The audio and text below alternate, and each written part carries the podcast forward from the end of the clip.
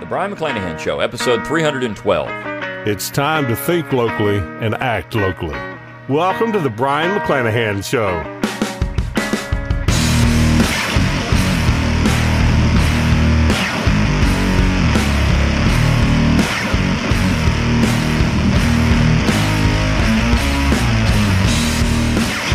The McClanahan Show. Glad to have you back on the program. Very glad to be here. Don't forget to follow me on Twitter at Brion McClanahan, like my Facebook page at Brion McClanahan, and of course, subscribe to my YouTube page at Brion McClanahan, where you can watch this podcast.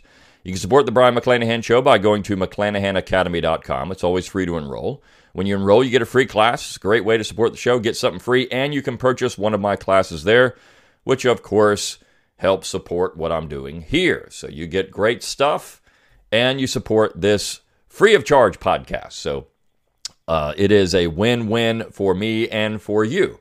You can also support the show by going to brionmcclanahan.com forward slash support. You can throw a few pennies my way, help keep the lights on, help keep the podcast going. Also, get your Brion McClanahan show, or I should say, Brion McClanahan book plates there. If you want my autograph on one of my books, you can purchase one of those. So uh, you can show it off, right? It's a great souvenir then. Also, you can go to brionmcclanahan.com, click on that support, uh, I'm sorry, shop tab, excuse me, the shop tab, uh, and you can get your Brion McClanahan Show logo and all kinds of cool stuff. So you've got the Think Locally, Act Locally stickers, which are becoming very popular, and you've got my logo, which has the snake on it. It's a cool logo. You got that on all kinds of great stuff as well. Uh, don't forget also rate the podcast wherever you get your podcast, share it around on social media. Do all you can to get people thinking locally and acting locally. It's a great way to spread the word and have organic growth. Of course, you can also go to Learn True, T R U E, learntruehistory.com. It's my affiliate link for Tom Woods Liberty Classroom. Another great way to get something for something, right? You get you pay, you get the over 20 classes. You support this show, you support Tom Woods, you support great stuff that way too. So, um, all kinds of cool things to do. And I do appreciate all your support. If you have a show idea, please shoot it my way. Again, I may not always respond to your emails, but I do read them. So um, it's uh, I like to hear from you. So I, I do this for you, and um, I want to hear what you think about things. All right. First and foremost, let me say something this particular episode of the Brion McClanahan Show. I've only done one this week because I'm in the middle of doing some things right now in my own regular life, and I just haven't had time to commit to doing a podcast. But also, my studio is going to undergo some changes where I record it, so I don't have video for this particular episode. It's audio only. I will put this up on YouTube with a still image, but there's going to be no video of the podcast. I should be back up and running with video no later than the week of Memorial Day. Uh, but uh, probably not next week. Um, it will be the following week that I'll have video back. And for a time, I'll be in a different looking studio while I'm working on some things. So, anyways, no video for this particular episode except for a still image, but you still get the great audio content. So, uh, let me just say that. All right. Well, I want to talk about a particular issue I think that's um, becoming uh, a real problem, and it's you've seen all kinds of articles about it. It's about the meat supply problem in America, and you go into any grocery store right now, um, and you're seeing less and less meat on the shelves, particularly if you're a beef eater. Now, uh, full disclosure, I don't eat a lot of red meat. I eat mostly uh, fish and turkey and some chicken, um, but uh, I do eat red meat occasionally. Um, and so in, the meat that I do eat, I try not to get uh, the major processed meats. Uh, you know, the, the, mass processed meats, I should say. I get um, organic meats. You know, uh, grass fed. When I say organic meats is kind of funny, but uh, grass fed beef and things like that. So I try to do uh, local farm shopping. Anyways, you can get it at, the, at, your grocery stores. It's just produced locally and and uh, packaged and put in the grocery stores. Um, but uh, we are seeing some major problems with meat distribution in the United States because all the meat packing plants are uh, facing shutdowns and supply uh, supply problems in terms of farmers, and also uh, the distribution of that meat is facing problems. So people are getting a little worried. Americans consume a tremendous amount of meat. I know that um, when I had a, a friend of mine who's from Germany, stayed here in the 1990s, um, and he uh, he always talked about how much more meat and processed meat Americans ate than he was used to in the 90s in Germany. Just they just didn't eat as much of that processed meat. You think German sausage, and they do eat sausage, and but it was different. I mean, he he was processed food. They ate a lot more uh, fresh meats uh, where he was from, and not so much processed meats and uh, preservatives and other things. He used to complain about it. Said it hurt his stomach all the time. Um, but Americans do eat a tremendous amount of meat and processed meat. So this is this is potentially a major crisis for Americans. How are we going to get our meat? How are we going to go to Wendy's or McDonald's or Burger King? Um, how are we going to do that if we don't have all this processed meat out there? Uh, I did see that you know Wendy's is now suffering from meat shortages at times, or not. They just don't have as uh, as much of it. I mean, how do we get our hamburgers right if we can't have all this meat? Well, I mean, this is a good question, um, and uh, it's one that uh, people are starting to contemplate, or at least start, or they're starting to think about things in a think locally, act locally way. Now, I've talked about on this podcast before supporting local. As a matter of fact, all the way back in January, I did an episode on the coronavirus, and I talked about in that particular episode, I was mentioning the Columbian Exchange um, and then I did another one on quarantine. So I've, I've done these episodes talking about uh, the, but the one on coronavirus where I talked about uh, international food markets and other things and how you should be looking more towards the local, anyways. Uh, people have asked me recently, well, can you, is there anything out there I can read on this think locally, act locally message where it would be, uh, this is the guidebook to it? Well, I mean, no, there's nothing like that. Um, there is uh, some. I mean, if you if you get into organic uh, organic farming, and you start reading material like that, or um, and you're going to have to get some diverse material, or you read. Uh, if you get into um, uh, what else could you could you think about with that? Uh, prepping is one that uh, you could kind of have that think locally. I mean, it's it's. I know that people think preppers they're kind of crazy. Um, well, almost all Mormons are preppers uh, in in their own way. I mean, look, they they prepare for a crisis situation. That's all you're doing if you're prepping. You're just you're providing things for your family. You're thinking locally, and uh, and so I think the Mormon community uh, does a very good job in promoting this type of self sufficiency, and of course. Uh, independence. I mean, that's really what we're talking about here. At the at the core of think locally, act locally is independence, whether it's spiritual independence, financial independence, uh, personal independence. Uh, you are trying to do as much as you can to break free from the chains of the state as you can. It doesn't mean you're anti community. In fact, you would have to get very pro community because you're going to have to be involved in trying to also work with your neighbors and other people at the local level. It's political independency because you're going to start thinking about your local community. You're going to think about uh, what can I do here in my own town, my own community, even my own subdivision or neighborhood to make sure that we're okay should there be a major crisis.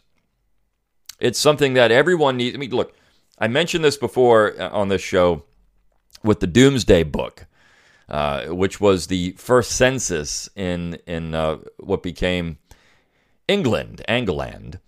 Um, and it was the Normans, right? As William the Conqueror commissioned this census, and a large town was about the size of your subdivision.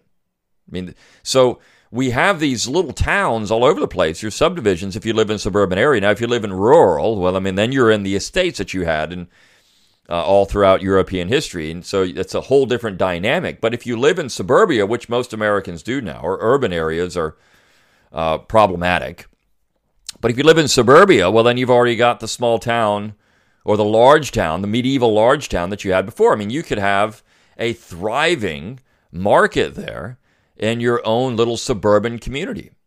You could have a thriving community. So get to know these things. And one of the things you can do, and I'm going to talk about on this particular episode, is support your local farmers. Now, I have a, a, a um, an acquaintance who uh, works uh, in D.C. and um, he, he does things with agriculture, and um, he talks a lot about uh, you know the restrictions and rules and stuff with farming and how hard it is for farmers to to um, to operate in America now. And you have these very large commercial farms, which do put a lot of pressure on your small on your small independent farmers, and that becomes difficult. Um, so if you go out and you can support these local farmers, again, I've mentioned it before, but uh, in the in a community near where I currently reside, there's a large number of organic farmers, and they have, well, they did before COVID, they have their farmers market, a real farmers market every every week, and they all come in. Um, you have a you had one guy that was growing hydroponic lettuce, which was some of the best stuff I've ever eaten. No pesticides, no herbicides. He just put it in a greenhouse hydroponic. The stuff was so good, uh, particularly his his uh, butter lettuce. It was just awesome stuff. Uh, but again, he he had a he had his he had three greenhouses set up. He drives a bus normally. His side job is growing this hydroponic lettuce. He had some greenhouses set up in his backyard. And uh, you could go to his house and you could buy that hydroponic lettuce. He had all kinds of varieties of it. It was so good. You knew exactly where it came from. You go right there, get it, chop it up, put it in your salad bowl, and you got a great meal uh, with some of this you know, spinach, lettuce. He had all kinds of great stuff. Um, and uh, then you have an, a couple of uh, farmers that we would use. Again, uh, it came right, they pulled it right out of the dirt. They actually and, and brought it right to the market. Now, if you don't know anything about, about organic farming, you're not going to get, for example, strawberries, which are wonderful. You're not going to get the big, fat, juicy strawberries that you see. Oh my gosh, look how big. They're going to be smaller. But the dirty little secret of strawberries is that the smaller ones are actually better um, than the bigger, fat strawberries. People want these huge strawberries. They think that thing's going to be great. The smaller ones are better. Um, and of course, you can do some of this yourself too if you grow some of these things in your own backyard. If you have the ability to do it and the land or uh, the time. But support those local farmers. Find the organic farmers in your community and go and buy from them directly. Get on a co op. Uh, a share can be, you know, 500 bucks, and you go and you pick up your food every week. They give you a certain amount of produce. Uh, when we would do this with this one uh, local farmer, he would give you, uh, for, depending on what you want to pay, but you would get a ton of, you know, of course, uh, greens, uh, carrots, onions. He would do things like that, but you'd also get eggs. They had chickens there. You would get, you know, he also did his own pork. If you wanted that, you could get pork. Uh, we didn't do that, but um, it, it's just it's a great way to support people. And you, and I knew the farmer, and, and, he was he was right there. I mean, I could talk to the guy, I could go visit the farm. You knew exactly what he was producing.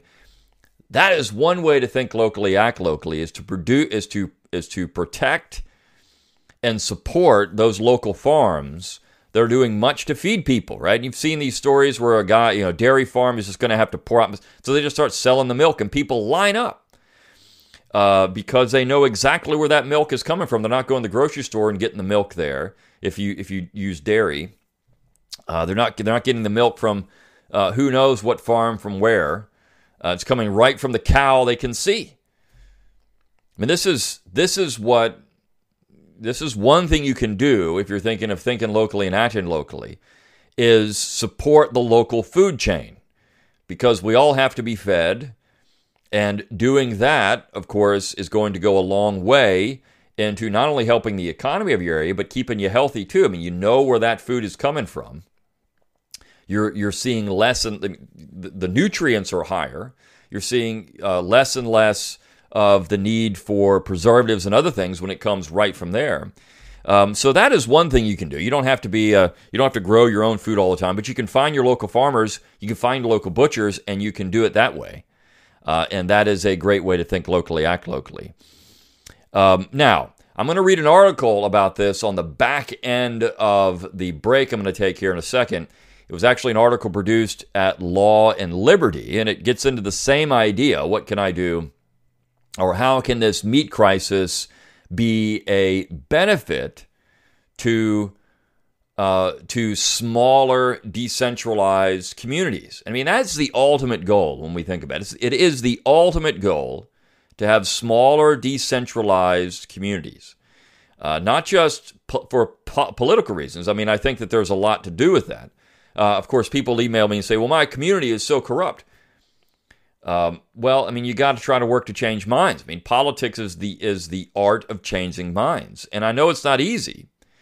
Um, and if you learn how to go about in the right way, I mean, you have to be um, humble at times, and you have to uh, don't seem like you're just going to you know, dictate to people and hector to people. You got to do. You got to work with people. I mean, and and, and talk to them. Um, that's something that's uh, if you're not if you're not comfortable with that or good at that. I mean, this, these can be problems, but this can be problematic. But um, certainly, uh, this is one way to get that decentralization, that uh, you know, thinking locally, acting locally, working, is to support those local farms. All right, so I'm going to take a quick break. I'll be right back on the other side. I'll see you in a second. Let me talk to you for a minute about McClanahan Academy. I know at the beginning of this particular podcast or this video, I talked about McClanahan Academy. But let me go into a little more detail about why I think you should sign up for it and why and why I created it. First, a little bit about me. I have a PhD in American history from the University of South Carolina, and I've taught in the college environment for 20 years. And I've seen college students get worse over time, the curriculum get worse, and students are being indoctrinated more than educated now in our higher education system, whether it's high school or college. So I wanted a counterweight to that.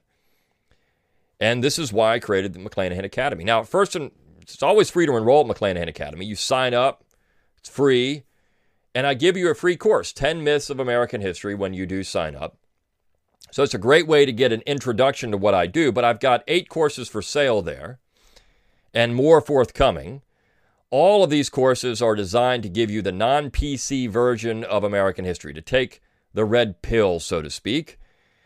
And I've got two courses in particular, my U.S. History Survey courses, which are designed for homeschoolers. So if you're a homeschooler and you want a good curriculum, and uh, my family has homeschooled all of our children from the beginning, and you want a solid history curriculum, that's why I designed the United States History 18, to 1865 and 1865 to present. You've got enough material. You've got lesson plans. You've got uh, tests. You've got reading material. You've got reading seminars. You've got 36 weeks. If you take them, buy them both, you've got 36 weeks of material, and it can be used as a high school history curriculum. Or if you're just a lifelong learner, you can use it otherwise. But it's a great way to get a real history education devoid of Marxism and progressivism and political correctness.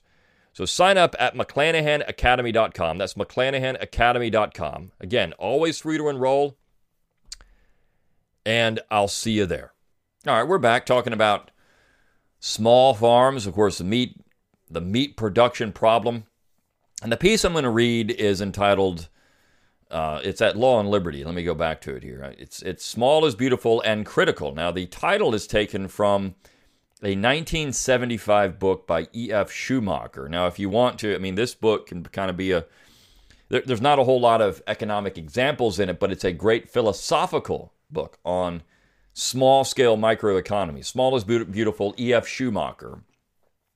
Uh, this particular uh, essay is written by Paul Schwennesen.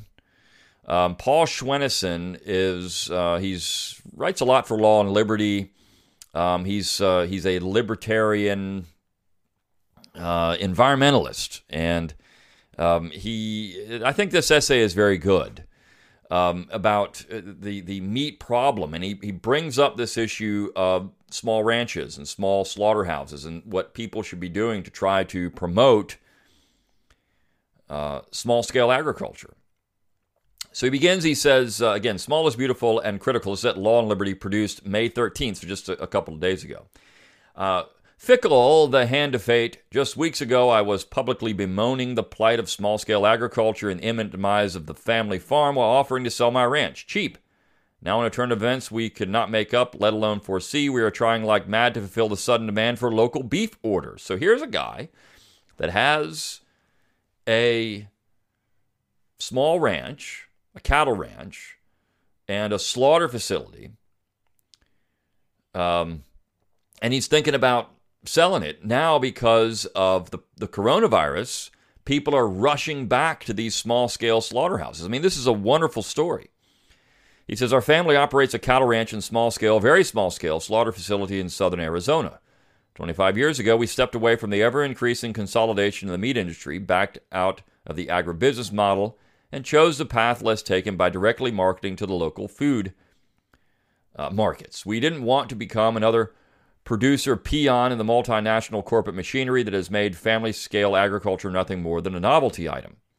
Now more than ever, as major meat packers shut down amidst COVID 19 concerns, we're reminded why vibrant, prosperous, small scale agriculture is so vital, not only to our national food supply, but to our national character. This crisis reinforces just how far we strayed from Republican ideals of frugal self sufficiency as we now live in the shadow of twin leviathans, a bloated bureaucracy that beggars belief and a crony elite that hides behind the skirts of the nanny state. The impending meat shortages at the grocery store are the predictable outcome of regulatory sclerosis, a dog's breakfast of codes, ordinances, and ever growing restrictions that pose a nearly impenetrable barrier to entry for those wanting to operate small local meat processors. The local butcher is a rapidly extinguishing relic, and the reason is not, is not a lack of demand, but lack of supply. Unless you're a JBS or Smithfield with phalanxes of attorneys and lobbyists capable of securing preferential tax treatment, you will have a tough time penciling out a meat operation. Believe me. Um, I mean, this is ama- This is an amazing story. So here's a guy that went into, uh, decided to buck the trend and have a small scale farm and ranch and uh, meat processing, and COVID nineteen has has rescued his operation because he's not one of the large meat processing, meat packaging companies out there. One, one of my colleagues, uh, who's actually a vegan, or no, he's a vegetarian. He, he's not uh, not a not a vegan. He did veganism for a while, but he he was he's a trained butcher, and he says he actually hates the term butcher, but he's a trained butcher. He grew up in the meat meat processing, meat packing industry, and um, he just doesn't eat meat. It's an, he's, he's a really interesting. Fellow. He's in his seventies and um, uh, healthy as a horse. I mean, this guy uh, still exercises all the time. He's but um, he's uh, but he doesn't eat meat, and um, he he's his cholesterol levels, blood pressure, all that is just it's at levels of you know people in their 30s. It's it's amazing. Um, but anyways, I digress. He says, Where we're from, small meat plants used to be common. At least 10 were within driving distance where I grew up. Now we're down to three, and two of those are for sale, and one is operated and subsidized by the local university. Since 1990 alone, the country has lost around a third of its slaughter facilities.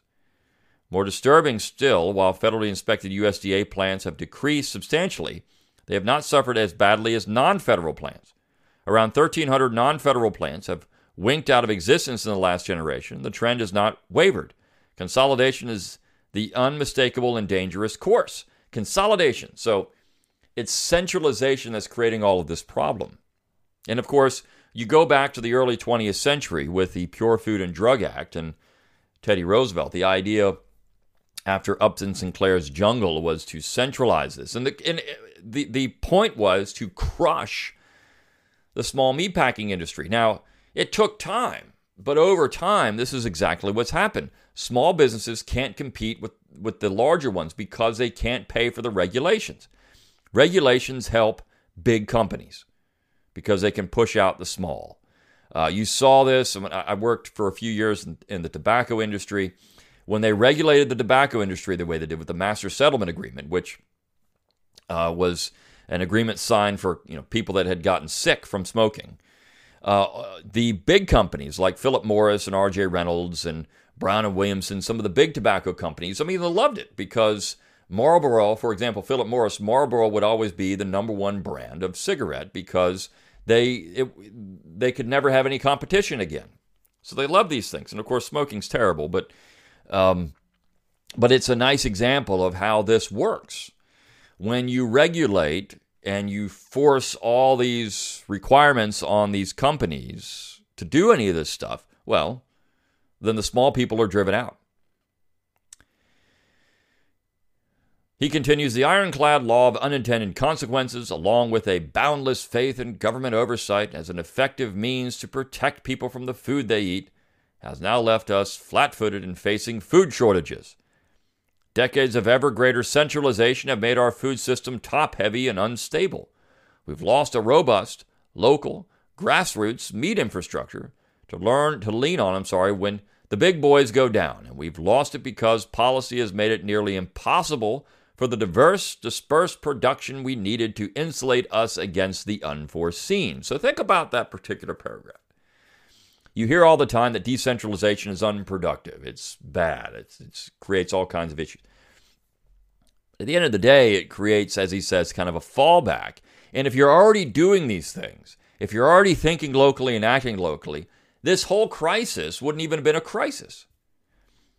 If your community was already in a, in a position where it was insulated in some ways, in a variety of ways, in a variety of areas, insulated, COVID 19 would have been nothing. There was actually, I read an article about a community out in Washington state that's had no COVID cases, yet the entire area is shut down. And it has no COVID cases because they're pretty much an insulated community. They're, they're, they're, they're isolated in a way, but I mean, people, there's interaction with the mainland there. They're on an island. But they're insulated from the, from the problems. And uh, they've had no cases, yet they have to face all of these same problems. This is where all this one size fits all top down solutions that have been foisted on us by the central authorities, the Politburo in Washington, D.C., so to speak, are more of a problem than anything else. I mean, the state should have reacted to these to this COVID crisis, which they did, but they all follow each other's lead. Georgia is just they just keep opening. Like we're just going to open, and uh, Georgia hasn't seen a huge spike in cases. Just opening back up trying to get people back out there and the economy going again and doing things. Of course, you're seeing all the articles about uh, you know differences of uh, you know how they're uh, the reaction of these things, whether it's face masks or gloves, and anything that's good or bad. I mean, I'm not a doctor, so I'm not going to say anything about that. But Georgia is just responding the way that Georgia wants to respond. Uh, and this is where, I mean, you have, you know, the, the flexibility of decentralization allows you to do this. Uh, he continues the cattle industry in our part of the world is in a tailspin, even before the pandemic. Mutterings and complaints about price fixing by the big packers and cow half producers up in arms. Had cow half produ- cow calf, excuse me, producers, if I can read this morning. By the big meat packers had cow calf producers up in arms. Okay, there we go. Antitrust lawsuits reminiscence of, of the beef combines of Roosevelt's era indicated something distinctly awry in the industry. What the latest catastrophe means for us is anyone's guess. It's reasonable to assume, however, more of the same. Big packers have already been ordered back to work despite COVID concerns, and the price fixing investigations will probably be conveniently shuffled under the rug. Corporate meat producers will probably survive and grow even larger when things return to normal. So he's saying, I mean, this is the, the, the government is going to bail these people out. I, that's coming. You know, they, well, we need we're, we we've lost two billion dollars. We need two billion dollars, or we've lost twenty billion dollars, whatever it is. They're going to come up with some B number that we need to uh, keep us afloat because we're too big to fail, and everybody needs their hamburgers. But as Schwennesen is pointing out here, you've got hamburgers if you just go and shop at your local farm. You can go get all the hamburger you want.